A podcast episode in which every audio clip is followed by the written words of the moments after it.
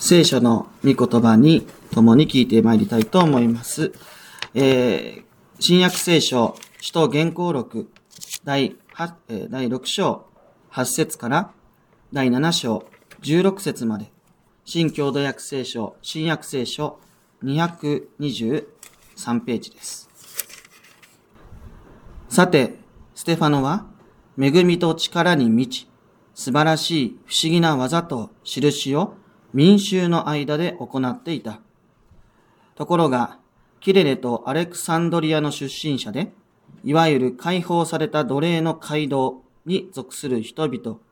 またキリキア州とアジア州出身の人々などのある者たちが立ち上がり、ステファノと議論した。しかし彼が知恵と霊とによって語るので、歯が立たなかった。そこで彼らは人々をそそのかして、私たちはあの男がモーセと神を冒涜する言葉を吐くのを聞いたと言わせた。また民衆、長老たち、立法学者たちを先導して、ステファノを襲って捕らえ、最高法院に引いていった。そして偽証人を立てて次のように訴えさせた。この男はこの聖なる場所と立法をけなして一向にやめようとしません。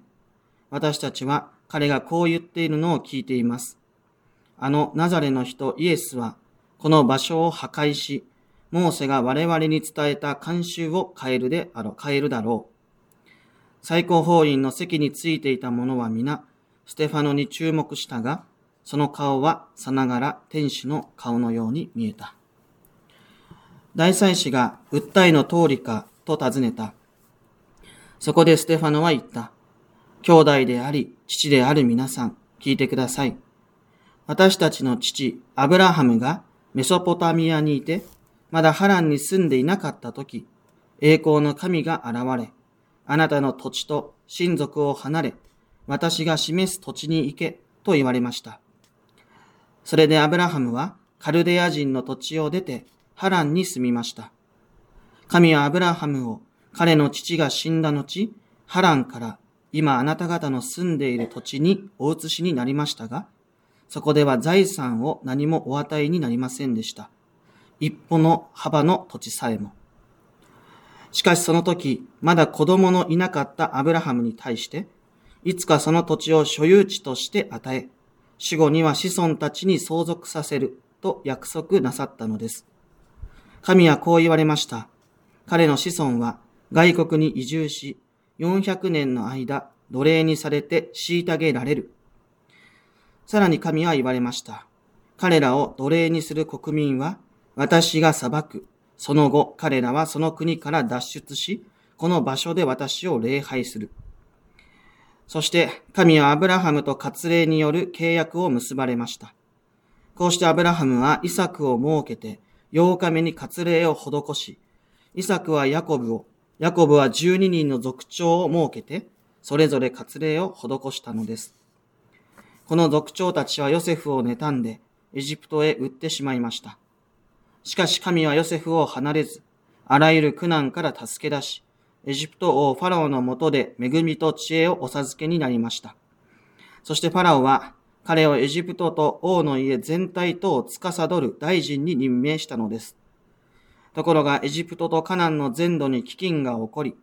大きな苦難が襲い、私たちの先祖は食料を手に入れることができなくなりました。ヤコブはエジプトに穀物があると聞いて、まず私たちの先祖をそこへ行かせました。二度目の時、ヨセフは兄弟たちに自分の身の上を明かし、ファラオもヨセフの一族のことを知りました。そこでヨセフは人を使わして、父ヤコブと75人の親族一同を呼び寄せました。ヤコブはエジプトに下っていき、やがて彼も私たちの先祖も死んで、シケムに移され、かつてアブラハムがシケムでハモルの子らからいくらかの金で買っておいた墓に葬られました。ここまでです。旧約聖書、創世記第17章、1節から27節アブラムが99歳になった時、主はアブラムに現れて言われた。私は全能の神である。あなたは私に従って歩み、全きものとなりなさい。私はあなたとの間に私の契約を立て、あなたをますます増やすであろう。アブラムはひれ伏した。神はさらに語りかけて言われた。これがあなたと結ぶ私の契約である。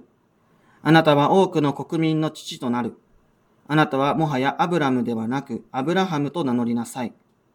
あなたを多くの国民の父とするからである。私はあなたをますます繁栄させ、諸国民の父とする。王となる者たちがあなたから出るであろう。私はあなたとの間に、また後に続く子孫との間に契約を立て、それを永遠の契約とする。そしてあなたとあなたの子孫の神となる。私はあなたが滞在しているこのカナンのすべての土地を、あなたとその子孫に永久の所有地として与える。私は彼らの神となる。神はまたアブラハムに言われた。だからあなたも私の契約を守りなさい。あなたも後に続く子孫も、あなたたち及びあなたの後に続く子孫と私との間で守るべき契約はこれである。すなわちあなたたちの男子はすべて割礼を受ける。包皮の部分を切り取りなさい。これが私とあなたたちとの間の契約の印となる。いつの時代でもあなたたちの男子はすべて直系の子孫はもちろんのこと、家で生まれた奴隷も、外国人から買い取った奴隷であなたの子孫でないものも皆、生まれてから8日目に割礼を受けなければならない。あなたの家で生まれた奴隷も、買い取った奴隷も、必ず割礼を受けなければならない。それによって私の契約はあなたの体に記されて永遠の契約となる。包皮の部分を切り取らない無活例の男がいたなら、その人は民の間から立たれる。私の契約を破ったからである。神はアブラハムに言われた。あなたの妻サライは名前をサライではなくサラと呼びなさい。私は彼女を祝福し、彼女によってあなたに男の子を与えよう。私は彼女を祝福し、諸国民の母とする。諸民族の王となる者たちが彼女から出る。アブラハムはひれ伏した。しかし笑って密かに言った。100歳の男に子供が生まれるだろうか。90歳のさらに子供が産めるだろうか。アブラハムは神に言った。どうかイシュマイルが見舞いに行きながらえますように。神は言われた。いや、あなたの妻サラがあなたとの間に男の子を産む。その子をイサク、彼は笑うと名付けなさい。私は彼と契約を立て、彼の子孫のために永遠の契約とする。イシュマイルについての願いも聞き入れよう。必ず私は彼を祝福し、大いに子供を増やし、繁栄させる。彼は十二人の主張の父となろう。私は彼を大いなる国民とする。しかし私の契約は来年の今頃、サラがあなたとの間に産むイサクと立てる。神はこう語り終えると、アブラハムを離れて登って行かれた。アブラハムは息子のイシュマイルをはじめ、家で生まれた奴隷や買い取った奴隷など、自分の家にいる人々のうち、男子を皆集めて、すぐその日に神が命じられた通り、法妃に割礼を施した。アブラハムが法妃に割礼を受けたのは99歳。息子イシュマイルが法妃に割礼を受けたのは13歳であった。アブラハムと息子のイシュマイルはすぐその日に割礼を受けた。アブラハムの家の男子は家で生まれた奴隷も外国人から買い取った奴隷も皆共に割礼を受けた。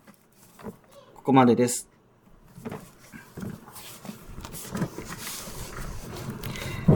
説教、神の約束。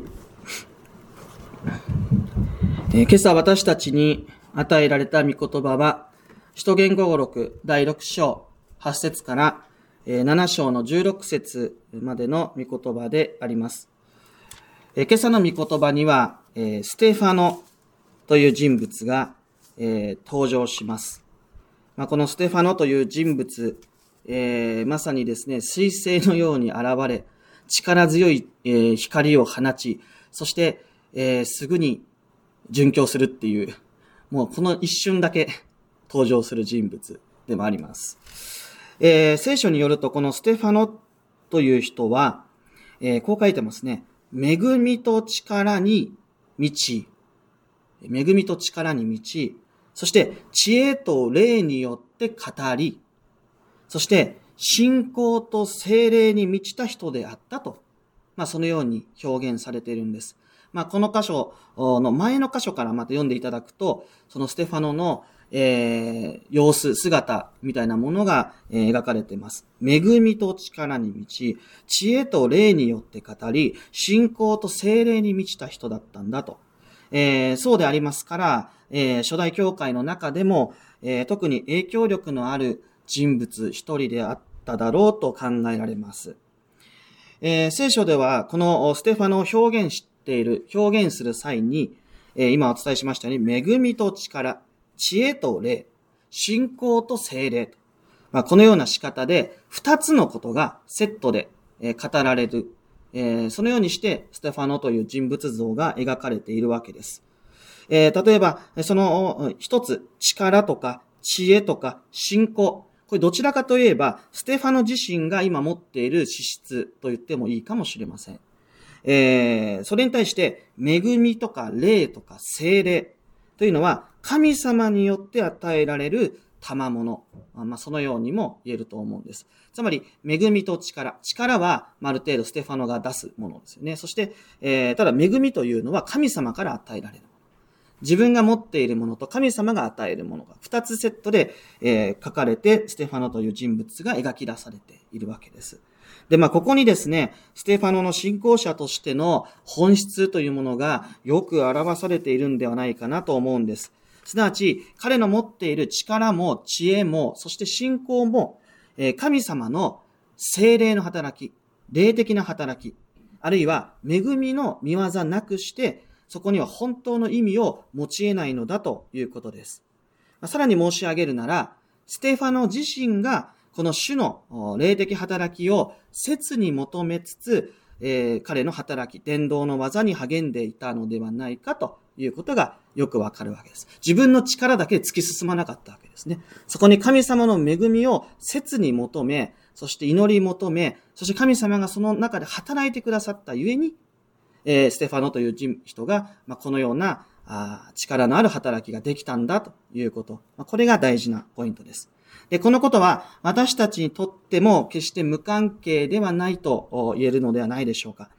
どれだけ人の目にえ素晴らしい業績や行いをしていても、そこで自分が中心になり、神様の働きを追い出して、神様の働きを切に求めないそのところでは、そこで神様の栄光や輝きというものが見られないということです。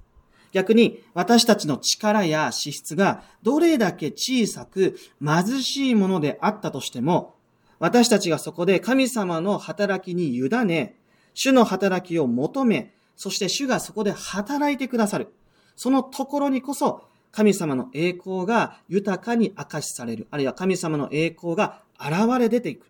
あるいは教会の中で主の光や輝きが生み出されていくのではないかと思うんです。人間が中心になり神様の働きを追い出して、あの、人間がざっと前に進んでいく。人間の力とか人間の知恵とか人間的な信仰とか、そういったものでは神様の栄光は豊かに輝き出ないんだと。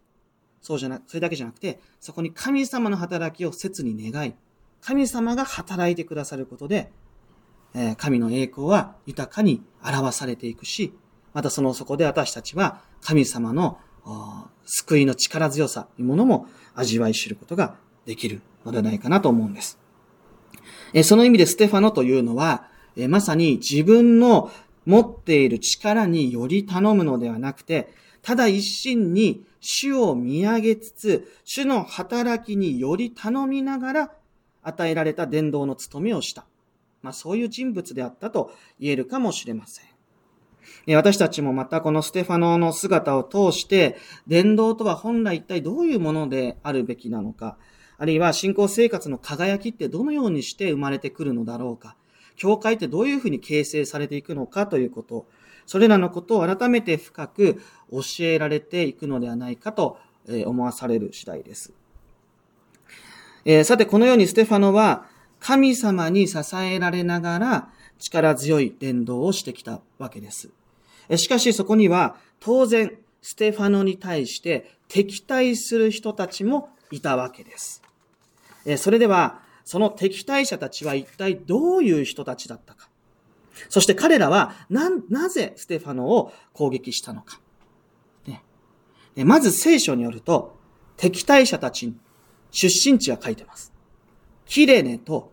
アレクサンドリア出身の人たち。えー、彼らは、なんか新しい言葉が出てきましたね。解放された奴隷の街道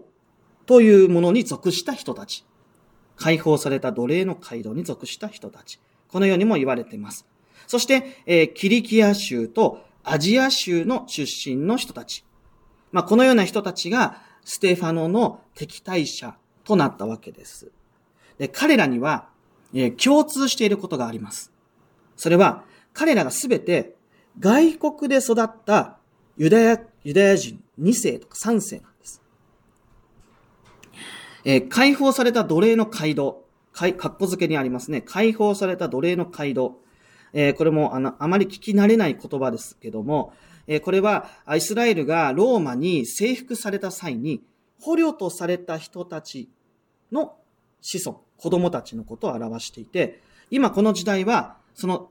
奴隷が解放されて、エルサエルサレムに帰って、まあ、こういった独自のコミュニティを作っていたようです。以前にもお話をしましたが、外国から帰ってきたあユダヤ人というのは、そこで生まれ育った喫水のユダヤ人から差別を受けてたんです。外国かぶれみたいなね。まあ、差別を受けて、仲間に入れてもらえなかった。そういう傷を、いた、傷を、え持った人たちが、えー、一つの独自のコミュニティを、えー、作り上げていたというのは、えー、歴史的には、あの、信憑性は高いと、言えると思います。ただですね、一方、ステファノ、えー、この名前なんですね。この名前からわかるように、これはですね、おそらく、この人も外国で育ったユダヤ人だろうと。あるいは、親がそうだっただろうというふうに考えられます。つまり、えー、この前までは、えー、以前までは価値観を共有し、一緒に痛みを分かち合い、一緒に笑い合っていた仲間。その仲間たちによってステファノはこれから迫害され、そして最後には殺されるという結果を迎えることになるわけです。えー、この間まで一緒に、えー、このユダヤのコミュニティの中で苦しみを共有していた人たちが、今や今や自分に牙を向けてくるっていう、ね、そういう、えー、状況がこの、ここで描かれていくわけです。えー、ではですね、なぜステファノは逮捕されなければいけなかったのかと。えー、ステファノに対する彼らの訴え、まあ、いろんな言葉で訴える言葉が出てまいりますけども、端的に言うと、聖なる場所と立法、聖なる場所と立法を汚した罪で、えー、ステファノは訴えられていくことになります。えー、彼らにとって、えー、この聖なる場所とは、えー、もちろん神殿のことです。神殿のことです。え彼らにとって神殿っていうのも神様がそこにいる場所なんです。ね、そして、え立法というのは自分たちの生活の中心ですよね。彼らにとってですよ、この神殿と立法っていうのは、え自分たちが選ばれた人間である。選ばれた神様の民であるということの保証なんです。目に見える。神殿があるということは、そして自分が神殿に属しているということは、あるいは立法を持っているということは、自分たちは神様に選ばれた特別な民なんだっていうことを目に見える形で保証してくれるものだったんですね。あるいは、まあ、心の拠り所と言ってもよかいいかもしれません。それゆえに、立法と神殿、あるいはそこに付随している伝統や慣習を軽んじてしまうということは、彼らには許せることではなかったということなんです。もう自分たちの存在全否定されるような、そんな気持ちになっちゃうんですね。しかしですね、このような彼らの気持ちも、私自身、皆さんどうかわかりません。私自身わからなくはないというふうに思うんです。えー、私たちもまた、えー、自分の信仰生活、よりどころ、を守るために、平安を守るために、目に見えるものに固執したり、教会の伝統や慣習をよりどころにしてしまったり、そういう信仰生活の持ち方はあに傾いてしまうということがあるかもしれません。知らず知らずのうちに作り上げられた教会のルールや慣習のようなものに固執して、それがあるから安心して信仰生活を送れるんだと、まあそういうふうに思いながら信仰生活を組み立ててしまうということもあるかもしれない。あるいは、えー、そこからあ独自から、独自のルールで生まれ、独自のから生まれたルールから逸脱しようとしていく。まあそういった人を裁いてしまうということがあるかもしれない。これ石山教会のルールだから、ちゃんと守ってね、みたいな。これ石山教会の伝統的な慣習だから、これ守ってね、守らない人ダメ、石山教会はふさわしくないみたいなね。極端な話ですよ。極端な話。でもそれは、まあ、教会のルールだけじゃないですよ。私たち自身が信仰生活の中で、独自のルールとか慣習作り出しちゃってるところがあるかもしれないですね。クリスチャンであればこうあるべきだとか、この慣習に、この伝統に、父親がそうだったからとか、そういったものを守ることで信仰生活に安心できるっていうね。そういう状況。えー、そして、それから、それに合わない存在を、そこから逸脱してしまう存在を厳しく裁いてしまうということも起こり得ます。で、その時私たちもまた、この敵対者たちのような姿をしているかもしれない。さながら天使のような、天使のような顔にはなってないかもしれないですね。その時にはね。鬼の形相になってるかもしれないですね。でもこれは分からなくもないんですよ。この彼らの気持ちって。今まで一緒にやった仲間が、急に自分たちの路線と全く違うことを言い出したわけですから、余計に怒りも大きかったと思いますね。えー、ではですね、このような訴えに対してステファノはどのように答えていったかということなんです。でこれが私たちの信仰生活、根本、原点はどこにあるかっていうことをもう一度問われるような、え話になっていきます。えここからですね、ステファノによる長い説教が 始まります。読んでいてもなんか長いなと思わずにはいられないような長さの説教ですけども、今朝はその最初の部分というか、まあ、あの前半部分に注目をしたいと思います。えす、べてあの文字を追っていくとかなり時間がかかりますので、えー、少しかいつまんでお話をしますけども、えー、ステファノはですね、まず何よりもアブラハムという人の話を始めるんです。あんま関係ない感じしません。急にアブラハムの話するんですね。えー、ただですね、イスラエルの歴史っていうのは、このアブラハムから始まっていくんですね。アブラハムから。族長の最初、スタートネームアブラハムなんですね。で、ここで大事なことは、アブラハムが神様の言葉を受けて、神様から御言葉をいただいて、神様の示す土地に向かって旅を始めた。あるいはそこに到着した。ね。そういうことなんです。自分の故郷から出て、じ、つまりあ、自分にとっての安住の地を離れて、主の御言葉に従い旅を始め、そして目的地にたどり着いていくわけです。ただですね、それだけではありません。アブラハムはですね、結局何一つ財産も持たず、えー、目的の地に着いたとしてもですね、一歩の幅の土地さえも持たずに、え、旅を、まあ、財産を持たずに旅を始め、何も持たずにその目的地にたどり着くんですね。えー、財産もない、身寄りもない、子孫もいない、土地もない、何もない旅です。それは。で、それが、アブラハムの始めた信仰の旅路だったんです。あるいは彼が貫いていた信仰の旅路なんです。で信仰生活というのは、言うならば、何も持たずに歩み出していく旅のようなものと言えるかもしれません。まあ、アブラハムの話から、そういったものを、えー、私たちは教えられているような気がします。えー、しかしですね、でも、アブラハムは旅をしながら、本当に必要な時に必要なものが満たされて、えー、なんとか生活ができるっていうね。本当に何も持たずに、しかも身寄りもいないし、どこ行ったらいいかわかんないのに旅に出て、神様の御言葉に従って、なんとか生かされてるっていうのはすごい話ですよね。しかしですね、ただですね、そのようなアブラハムにも持っているものがありました。それが神様の約束の言葉だったんです。アブラハムが持っていたもの。いつかこの土地があなたの所有地になるよ。いつか子孫が増えるだろうと。まあ、いつかあなたの子孫は奴隷になってしまうかもしれない。だけど、必ず私が救い出して、この土地に神の国と呼ばれるこの約束の地に連れ帰るからねって。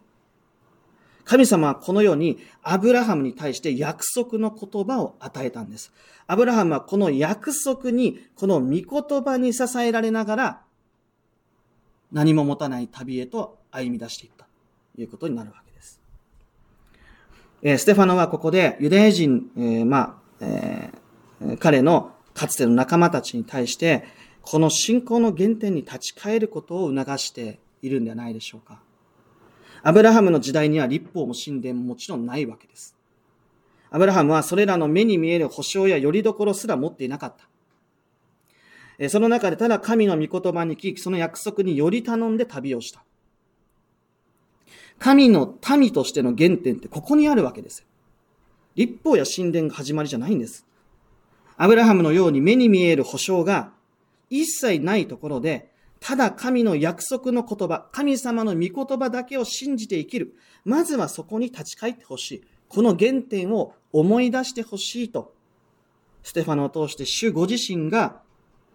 彼らに願って望んでおられるのではないかということが、このステファノの説教を通して、まず示されていくことなんです。立法とか神殿とか人間の目に見える保証というのは一切なかった。でもそれでもアブラハムは旅を始めたんだ。それが神の民としてのスタートラインじゃん。っていうことをステファノはここでメッセージとして彼らに語りかけて、あるいはステファノを通して神様はこの原点を見つめ直すようにと、えー、ステファノを通して主が語っておられるのではないでしょうか。えー、他にもですね、ステファノはヤコブとかヨセフの話もしています。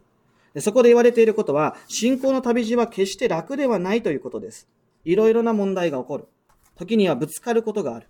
妬まれることもある。罪を犯してしまうこともある。あるいは食べ物に困るというね、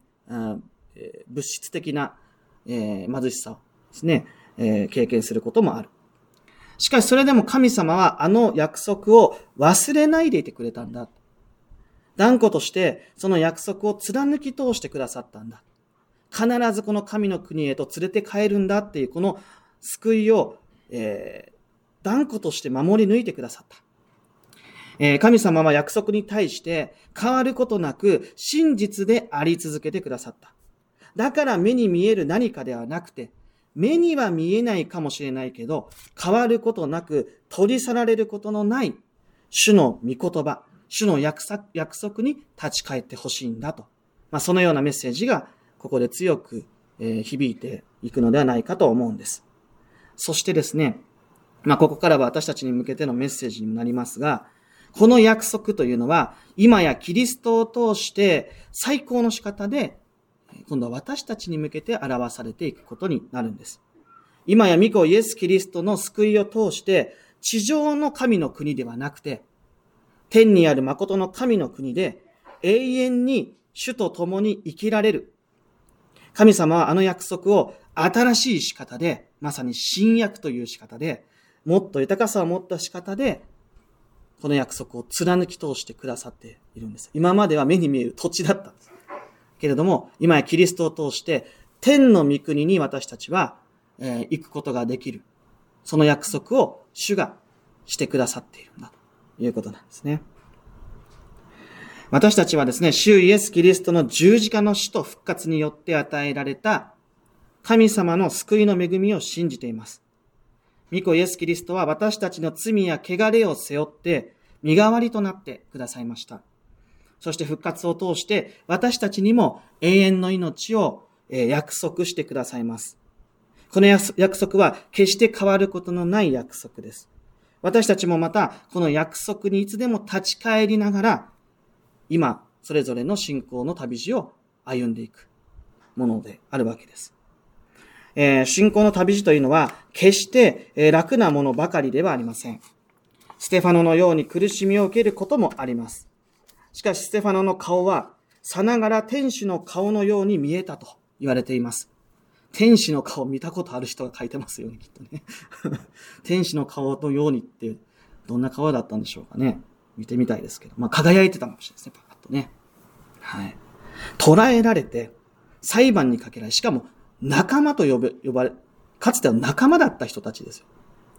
その彼らに裁判かけられ、死刑にされようかとしている。それにもかかわらず、ステファノの顔は天使の顔のように輝いて見えたんだと書いてるんですね。で、聖書では、これルカによる福音書の、えー、羊の、迷い出る羊の例えの中に出てくるんですが、天使たちというのは神様の身元で、いつも神様の御顔を仰いでいる。まあ、そういう存在だと言われます。え神様を見上げる。神様の方に顔を向けていく。それによって天使たちの顔は喜びと平安に輝いてるんだっていうことになるわけです。ステファノがこの危機的状況の中で、それでも輝いていた。なぜか。それは、彼が主イエス・キリストによって与えられた神様の救いの約束を信じ、この世の目に見えるものにより頼むのではなく、ただひたすらに御言葉に立ち返り、約束に立ち返り、そのことを通して主に顔を向け続けてきたからではないでしょうか。いかなる困難や苦しみ、悲しみの中にあっても、私はもうあの天の御国に約束を得てるんだっていうことを常に心に刻みながら、主を見上げて生き抜いていったんじゃないでしょうかね。その彼の顔がさながら天使のように見えていた、輝いていたんだということなんです。クリスチャンライフにはいろいろな危機があります。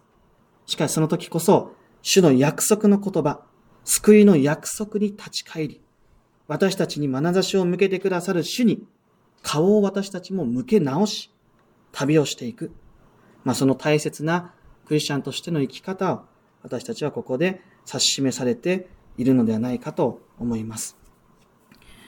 えー、いろんな苦しみや悲しみ、痛み、また危機感の中では、私たちはどうしても目に見えるものに頼りたい、そういう気持ちがあるかもしれません。でも、目に見えない主の言葉に、主の約束に立ち返って、私の国籍はあそこにあるんだ。あそこが約束されてるんだ。ね。そのことを思ったときに、その苦しみは永遠ではないということを私たちは味わい知ることができるんじゃないですか。ね、それが分かったら、自然と笑顔がこぼれてきますよ。ねいかなる困難が来ようと神様の約束は変わりません。旧約聖書はそうであったように。いかなる困難が来ようとも、私たちが神様と共に永遠に生きられるという約束は変わりません。神はこのことを指し示すために、今も生きて御言葉を持って私たちを養い続け、支え続け、励まし続けてくださる。あるいは生産とか洗礼を通して、その恵みを確かなものにしてくださる。そのことを深く心に留めながら、変わることのない主の約束の言葉に日々立ち返り、信仰の旅路を共に励まし合いつつ続けて参りたいと思います。共に祈りを捧げましょう。お祈りします。天の神様、新しい御言葉の恵みに心から感謝を申し上げます。私たちはあなたの見前では罪に満ち、汚れに満ちたものでありましたが、御子イエス・キリストの救いを通して神の民とされ、永遠の命が今約束されています。その恵みに深く感謝します。どうかこの恵みを覚え、約束のあなたの御言葉に立ち返り、あなたを見上げて信仰生活を歩む続けることができますように、どうか私たち日々の歩みを、その旅路を導き支えてください。そしてどうかまだこの恵みを知らないでいる人たちが、教会を通して与えられる、ただ一つの救いへと、あなたによって導かれますように、どうかあなたがお働きください。すべてのことを感謝し委ねて、この祈りを、主イエスキリストの皆によってお捧げいたします。アーメン。